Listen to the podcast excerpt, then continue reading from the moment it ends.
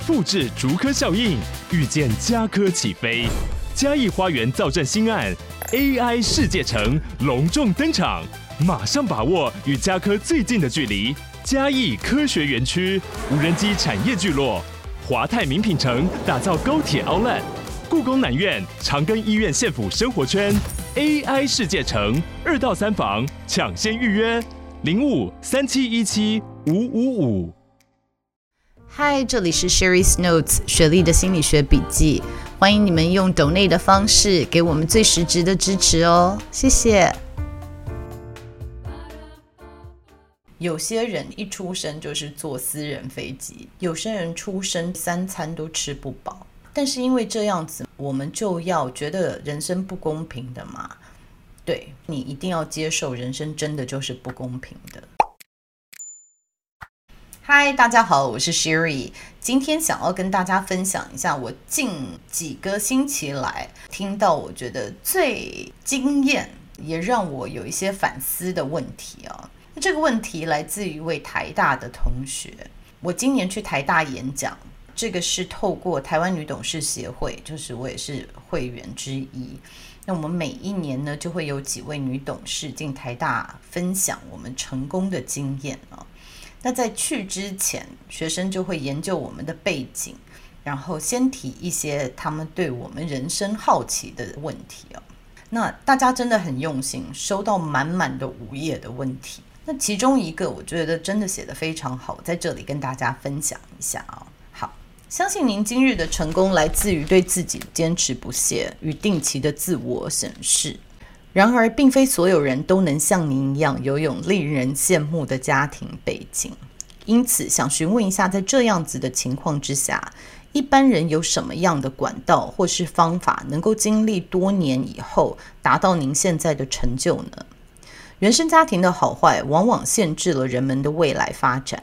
在没有家业可接、没有惊人的学历背景，却有着需要为生活烦恼的困境，谁又能飞黄腾达呢？这是否为幸存者偏差呢？好，这个问题其实有很多层面。首先，我先来讲一下，里面有一个专有名词叫做幸存者偏差 （survivorship bias），来自于第二次世界大战一位这个统计学师 Abraham Wald。因为那个时候飞机并没有做的还不像现在的科技这么发达，所以保护的这个 shield。基本上是不能整个飞机都包住，因为会太重。所以英国那个时候就来研究说，那我们应该要保护哪一个地方，飞机才会比较不容易被敌军射下来啊？那他们研究的方式是什么呢？就是把所有有被射击存活下来的这些飞机啊，做一些数据上面的检视。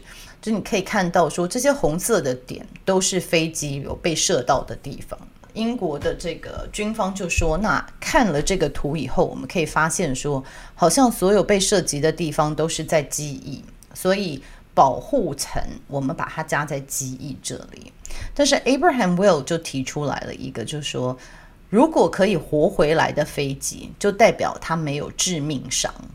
真正被敌军射到致命伤的，可能就是驾驶座或者是引擎那里的。”那这些都不会在我们的 data 里，因为它根本没有活回来哦。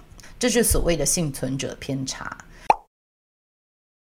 所以其实同学的意思应该是说，好，你来跟我们分享说你可以成功的案例，但是事实上，你的家境这么好，你其实就是像只有机翼上面被打到的飞机一样，真正。碰到重大失败没有存活下来的人，这些人我们可能更值得学习哦。我觉得这位同学说到了一个重点，也是我想要跟大家分享的。就是我们常常不管是在社群媒体或者是看书，看到某一个人他有非凡的成就，可能就会分成两个想法啊。一个就是啊，他就是因为家境好，哎，天生资质好，所以才那么年轻可以做到这样子。那我相信还有另外一派的朋友们会想到，就是说，是不是我不够好？是不是我不够努力？我还可以怎么做才能够像他在这样子的年纪达到这样子的成功了？必须要提醒大家说，这两个想法都有它的需要小心的地方啊。第一个，当我们看到别人的成功，我们觉得他完全是靠自己哦，他完全不用管外在的环境，就是他这么厉害的时候，可能会对我们自己有一些负面的评价，就是说我再怎么努力，我不可能像他这样，他实在是太厉害了。因为有的时候真的是有一些家庭的帮助，或者是说他刚好是天时地利人和，所以我一直不停地在讲说人的成功。它其实很多部分是幸运，就是我还是要拉回来，社会心理学之父 Lewin 讲的，就是行为等于 personality 跟你的性格还有外在环境的函数。啊，所以你所谓的成就，其实是你的性格，你刚好也碰到你适合的环境，然后他会变成有这样子的成功。那所以成功其实它真的很难复制。因为每个人的成功的点都不一样，有的人成功是因为他刻苦耐劳，有的人成功是因为他非常灵活。所以，当你获得成功，然后你想要跟大家分享所谓成功的秘密或成功的法则的时候，你其实带了很多自己所谓的投射，这些经验是没有办法让其他人复制的，因为你就是活在不同的年代，你有不同的性格。以前某个学校毕业的学生也许很吃香，十年后这个学校毕业的学生学的是同样的事情，但是已经不吃香了，因为社会已经改变了。所以成功是不是可以复制？在这里也是跟大家讲说非常困难的。那再来呢，就是说没错，survivorship bias，家庭是不是可以让我们有更多资源？绝对是的。但是因为这样子，我们就要觉得人生不公平的嘛？对，事实上人生真的不公平。我们每个人出生的生长环境就是不一样。有些人一出生就是坐私人飞机，对不对？从来也没有在机场跟人排过队。有些人出生真的就是三餐都吃不饱。那当然，我们大部分的人是在这中间的，但这中间也有一些差距哦。所以我觉得，你如果要看你身边的人觉得他是成功，完全就是因为他的家庭背景，那这个呢，就是另外一个偏见了，叫做 fundamental attribution error。基本归因谬误讲的就是说，我的成功是因为我努力，可是其他人的成功是因为他幸运。那其他人犯的错是因为其他人个性有毛病。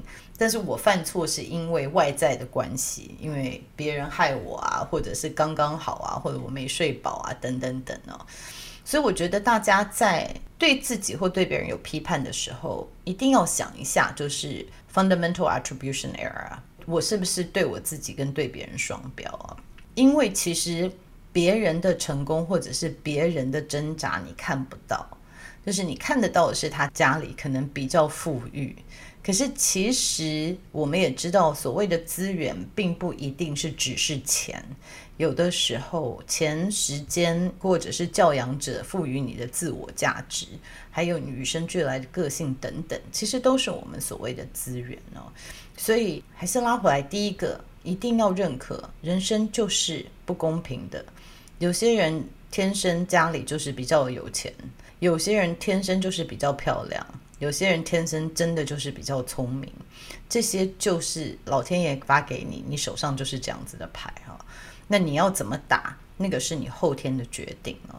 你的牌不漂亮，你就要走壁虎的路线；你的牌很漂亮，你可能可以走清一色。好了，我现在在讲麻将了，但是我觉得这就是人生，所以第一个一定要认可这一点。第二个，我觉得成功人的经验，你可以在中间。了解他们的背景，然后了解他们在什么时候用了什么样的策略，这些故事其实它都可以给我们一些提醒，或者是有学习。但是千万不要想要去复制别人成功的方式，因为这个是不可能的。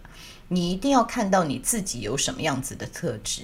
你如果天生你就是 ISTJ，你就不擅长是很灵活的，在混乱中打仗的人哦。你成功的方式可能就跟 ENTP。他成功的方式是完全不一样的。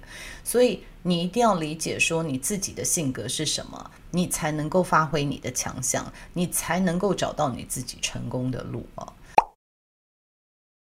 然后最后一个还是就是提醒，与其花时间看别人，觉得如果我在你的家庭，我可以做得更好等等，你要看到你自己与生俱来有什么样子的资源哦。就是当你生活在逆境，不要觉得这是可怜，这个也是你的养分，这个是家庭富裕的人他没有的养分。所以有一个 study 我可以建议大家去看，叫做 Behavior Sync。那这个就在讲说，以前有一个很变态的科学家，就是养了老鼠，就把它们放在一个老鼠的王国里面，让它们都不需要觅食，过得非常安逸。然后就发现说，几代之后，这些老鼠开始掉毛，开始不社交，然后慢慢的就放弃人生，最后这些老鼠都灭亡了。所以，当你的生长环境是具有挑战性的，也把这个当成一个养分。因为事实上，它也是你学习的一个资源哦。所以我们可以看到，其实历史上面，就像现在台面上有非常多成功人士，其实他们的家庭背景是非常差的。包含女董事协会里面有几位董事都有讲到，说小时候家里有人讨债，都躲在门后面啊，等等的哦。所以这些不是不可能，但是容易吗？不容易。所以今天跟大家分享这些呢，我只是要让年轻一辈的你们来了解，就是说人生本来就没有公不公平这件事情，那一定要提早认可这一点。与其花时间去批判别人，我们可以把这个时间运用来学习，让自己更好。上面。好，那今天就是跟大家回答一个非常值得讨论的问题哦。下次如果再看到我觉得可以令我们大家一起反思的问题的话，我再拿出来跟大家一起分享。那我们今天就讲到这里了，我们下次见，拜拜。